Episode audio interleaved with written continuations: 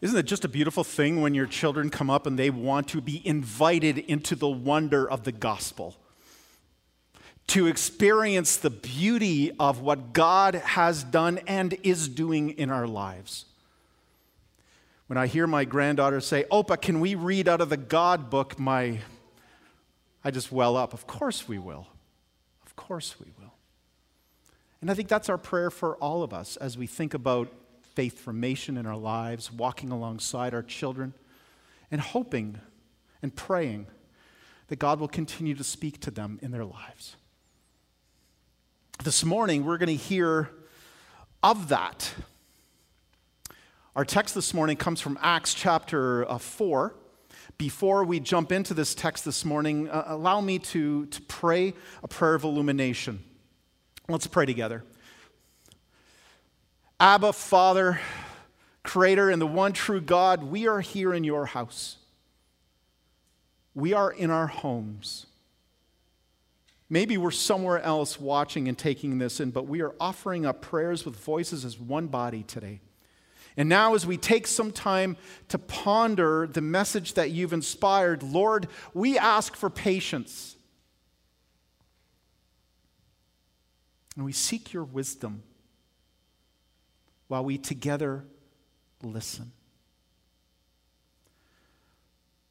Reveal to us in ways that stretch us, in moments that challenge us, that your story may come alive and that your glory may be revealed through its telling.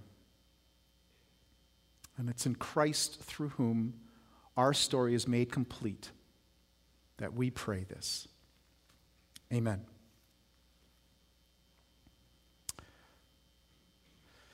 So I want to just give a little bit of backstory. I shared with the children that the Acts 3 moment took place just after the Pentecost moment, right? And the Pentecost moment was where this Spirit had breathed life into the church. And the church became the church as we kind of know it today through that Acts 2 moment. And then Acts 3, we encounter this man who was disabled from birth and experienced the transformative moment of healing through Jesus Christ. And although that was a wonderful, incredible moment for this man, there were those around him who were absolutely frustrated by that. And some of the leaders of the day came to the point where they heard Peter talking about the resurrection of Jesus Christ, that they were frustrated and really said, "How can this be?" And so they threw Peter and John in jail. And that's where we pick up our text this morning. Acts chapter 4, starting at verse 5. The next day, the rulers, elders, and teachers of the law met in Jerusalem. Annas, the high priest, was there, and so was Caiaphas, John, Alexander, and the other men of the high priest's family. They had Peter and John brought before them, and they began to question them. "By what power or what name did you do this?" Then Peter, filled with the Holy Spirit, said to them, "Rulers and elders of the people, if we are being called to account today for an act of kindness shown to a cripple and are asked, 'How was he healed?' then know this, you and all the people of Israel, it is by the name of Jesus Christ of Nazareth, whom you crucified, but whom God raised from the dead, that this man stands before you healed. He is the stone you builders rejected, which has become the capstone. Salvation is found in no one else, for there is no other name under heaven given to men by which we must be saved." When they saw the courage of Peter and John and realized that they were unschooled, ordinary men, they were astonished, and they took note that these men had been with Jesus. This is the word of the Lord. So have you ever had a moment in your life where you considered maybe a milestone moment that happened in your life? Questions like, and I'm not talking necessarily just about, oh yeah, I remember the day I got married or things like that, but perhaps other things in your life. Questions like, where were you when? Or moments you'll never forget. So for me, I remember where I was when I heard the news that Elvis died. I remember that. I remember where I was when I heard the Twin Towers got hit in 9/11. I remember when my wife let me buy Amazing Spider-Man 700 issue.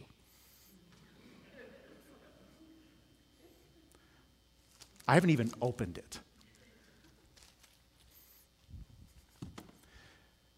And you know what? I think we're going to have a hard time forgetting the impact that COVID has had in our lives. Right? We're going to remember these moments for a long time. Well, Peter was in one of those moments. He was in one of these do you remember when moments in this text. He had many others, some not so good, but some powerful moments of, oh yeah. And his backstory would actually tell us what the leaders of the day highlighted in our text in verse 13. For example, as a child, he would have been taught the Pentateuch or the Torah, which is the first five books of the Bible, and his teachers, like they did for all the young boys at that time, would have assessed Peter and deemed him either worthy or unworthy of continuing his education. Peter was deemed unworthy. So Peter would have picked up a trade or followed in his family business. And that's why when we meet Peter for the first time, when we are introduced to him, he is a fisherman. And he's probably really good at it and probably had a strong business acumen. And for some reason, Jesus selected him and a few others for a life that they had not dreamt possible. Now, if we were to label Peter, he might have been known as the oldest disciple. We make assumptions about that. So that's one way we might identify Peter. Peter was the fisherman who converted to pastor. That might be another way we'd identify Peter. And Peter was the guy who talked far too often, and at many times before he even knew what he was saying, he was that guy. History teaches us that he was also the Christ denier. Based on these labels, he's probably not the first person that we'd choose or want to have leading a group or a church for that matter. And yet here he is, making like a significant declaration to the leaders of that day and to the world. But you know, the leaders of the day, this didn't make structural sense to them. It just didn't fit. And then along the way, there's this fascinating, oh yeah, moment for us here as well as we read Matthew 16, verses 13 through 19, and there's some words mirrored here in this text with what we heard in this Acts text. And it says, when Jesus came to the region of Caesarea Philippi, he asked his disciples, who do people say the Son of Man is? And they replied, some say John the Baptist. Others are saying Elijah. Still others, Jeremiah or one of the prophets. What about you? Jesus asked, who do you say I am? And I often wonder when I read this part of the text, I wonder if Jesus was looking at the entire group like I'm looking at all of you right now. Or was he looking directly at Peter? Because we find it's Peter who answers saying, you are the Messiah, the Son of the living God. To which Jesus replies, blessed are you, Simon, son of Jonah, for this was not revealed to you by flesh and blood, but my Father in heaven, and I will tell you that you are Peter, and on this rock I will build the church, and the gates of Hades will not overcome it.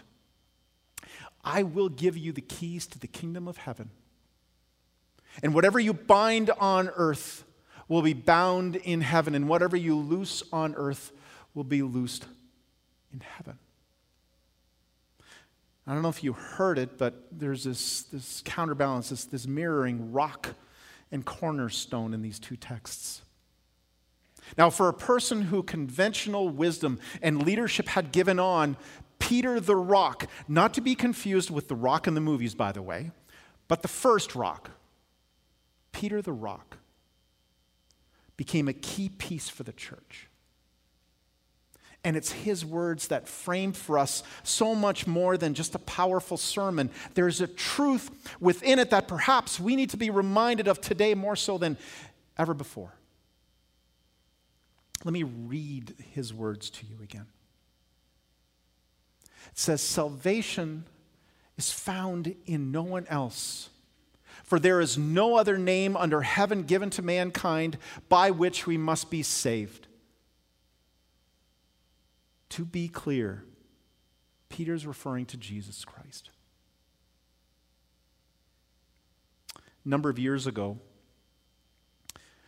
those of you who know me know that I work with youth ministry and have worked in this classes for a number of years and now work for the denomination overseeing youth ministry in North America. So a lot of the work that I do is diving into what are we learning about when it comes to discipling our children and young people and emerging adults. And there was this book that came out almost 2 decades ago now called Soul Searching. And in there, the authors, Christian Smith and Melinda Denton, coined the phrase moralistic therapeutic deism. And this phrase was used to describe the faith life of many of our emerging adults within the church. Now, this research in this book had been done and was a significant learning and is a significant learning for the church in North America as we come to understand ministry with young people over the last 2 decades. But as a brief summary, here's what is meant by what we refer to as MTD or moralistic therapeutic deism. There's 5 bullet points that kind of define it. The first one is this: a God exists who created and ordered the world and watches over human life. This is the understanding of religion life for young people with moralistic therapeutic deism. So they understand that a God exists who created and ordered the world and watches over human life on earth. Bullet number 2. God wants people to be good, to be nice, to be fair to each other as taught in the Bible and by most world religions. Number 3, third bullet. The central goal of life is to be happy and to feel good about oneself. The 4th bullet says God does not need to be particularly involved in one's life, except when God is needed to resolve a problem. And the 5th bullet says good people go to heaven when they die. Now, there's certainly a lot here in this summary that requires a deeper dive, further dissection, but for now, let me just share with what I read in a recent blog that might help us untangle this for a brief moment. The author said this: the most important point concerning moralistic therapeutic deism however, is not the difference between theism and deism, but how far removed from biblical truth some young people are. The beliefs of MTD are not just isolated to millennials either. It seems that many people simply view God as a cosmic genie, as a divine bellhop. They view God as a roadside assistant mechanic. You don't need to know him. You don't know him. But you can call him when you're broken down, and he will come and get you going again. It continues, the most important thing, according to MTD, is to be nice, to be good, and to be tolerant, and God will ultimately receive you into heaven. Now, this view is probably held by a lot of Americans, and it seems to be becoming the dominant civic religion, which emphasizes the kind of horizontal relationship between other people, but minimizes the relationship with God. In short, MTD puts humanity at the center, and ultimately each individual at the center of his or her own belief system. Now, in speaking with a lot of pastors and youth pastors across Canada and the U.S., this MTD mindset seems to be becoming more common within our congregations. And at one time not long ago, I probably would have been really surprised to hear that. But lately, this language is showing up on my desk more and more. Now, I'm not sure if you're sensing this, but at times it feels like we're living in a time where we seem to be far more distant from the heart of the gospel.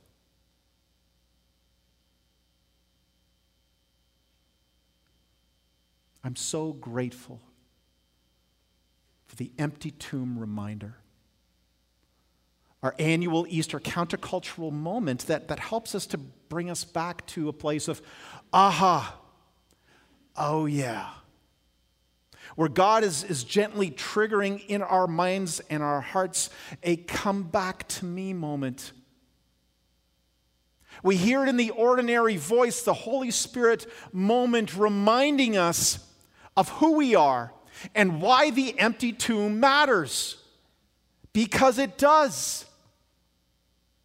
We struggle with worldly views of salvation while dealing with complex questions that impact us both personally but also collectively. And it's in our own identities that require a gentle and sometimes abrupt reminder of who we are. And quite simply, each one of us is a child of God. And 1 John 3 says, see what great love the Father has lavished on us.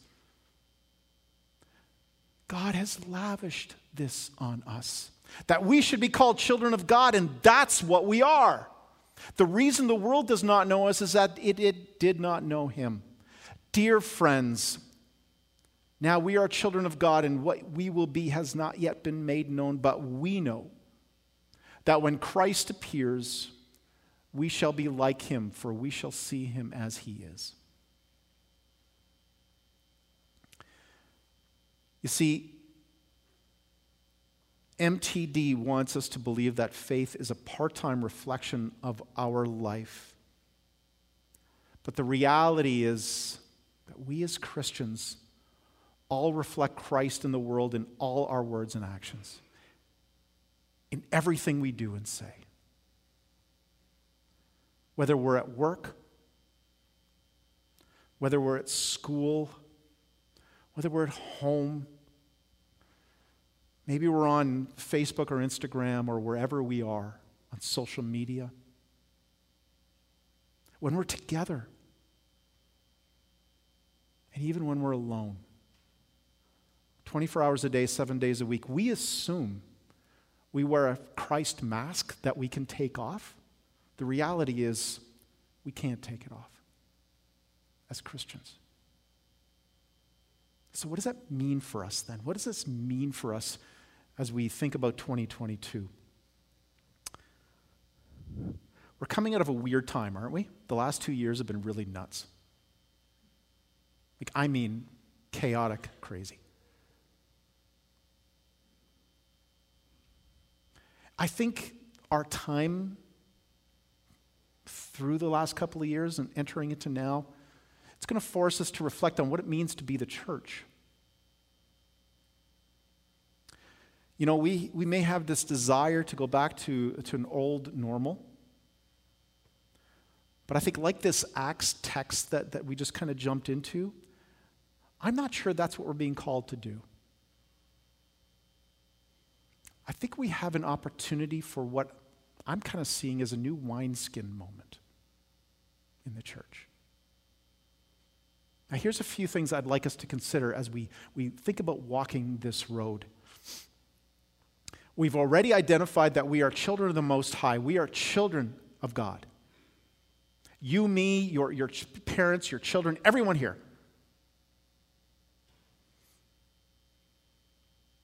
And this is a fact that's of significant importance as we walk through our days. Our identities are rooted in a risen Savior who loves us unconditionally and represents us to our good, good Father, and nothing we can ever do will change that. So do we talk about that at home? Do we talk about that at home? Do we reflect on this in our daily experiences, whether we're at school, whether we're at work, wherever we are? Do we talk about this? What it means to be a child of God in our everyday. Secondly, there's people in our midst who have something to say. They might be younger than us, they might be older than us, but you know what? They may be more educated, less educated. The Spirit has been moving. It's been stirring something in their souls, and we need to make sure that we give them space to be heard, a voice to be heard. Of course, now all things need to be filtered through our faithful Savior, but to dismiss them will do a disservice to them and, by extension, a disservice to Jesus. So the question is, are there people in our midst who have something to share, but we have not made space for them yet? Have we? And the last thing I want you to consider is if our faith must never be stagnant, but it always needs to be growing and learning as we try to figure out who we are in this world. It's kind of like riding a bicycle. It's kind of like riding a motorcycle. I've got a motorcycle and it's fun. But you know what? If I stop moving, if my kickstand isn't up, it is going to topple over. We have to keep moving. Are we moving? Are we moving? So many times in the last 2 years, God has shown up in my life in places that I would never expect. These and other God's got this moments have helped me to carry on, even when it didn't make any sense to do so, or I just didn't have the strength or the motivation to move. You ever had those moments? I've had far too many to count. But David beautifully reminds us by recording his own personal experience in Psalm 23. In the midst of our pain, in the midst of our troubles, our comforter arrives and sets our peace on the rock of his grace. I want to read Psalm 23 from The Message, Eugene Peterson's interpretation of it. As we consider our homes to be places of holy living. And these places of holy living are the places where we remove our sandals from our feet because we know that God is there. Our homes are places of holy living. Let me read this psalm with you. God, my shepherd, I don't need a thing. You have bedded me down in lush meadows. You find me quiet pools to drink from. True to your word, you let me catch my breath and send me in the right direction. Even when the way goes through Death Valley, I'm not afraid. when you walk by my side. When you walk by my side. Your trusty shepherd's crook, it makes me feel secure.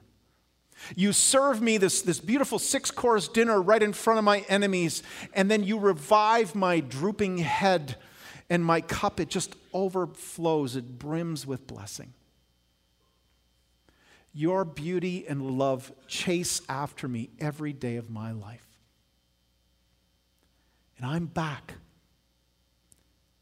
in the house of God for the rest of my life.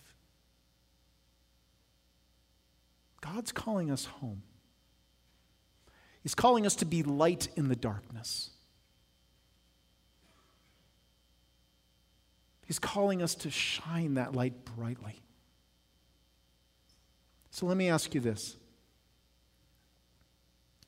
What's your "do you remember when" Christ moment?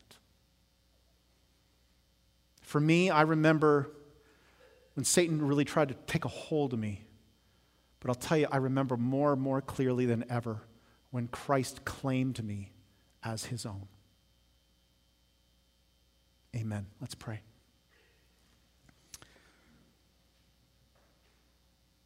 Gracious, loving Father, we thank you. We thank you for your Son who was given to us as the complete sacrifice for our sins. And what's beautiful about this, Lord, is that this only has to happen once.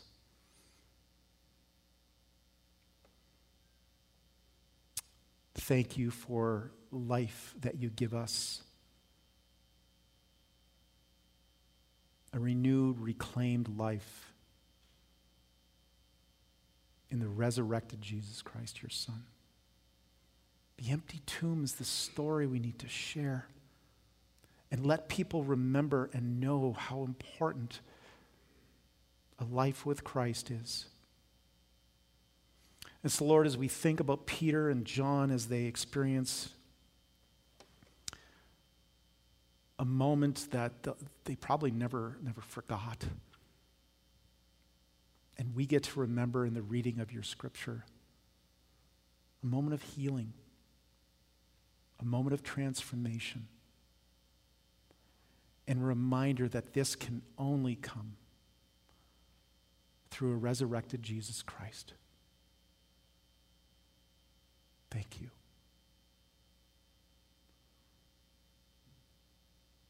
Lord, as we consider our call as a congregation, as congregations, as children of the Creator, Lord, help us to shine your light brightly in this world. May we become communities of mercy-filled grace and love to those all around us. May we honor you in all the things that we do, all the things that we say. And in the powerful name of Jesus Christ, we pray all this. Amen.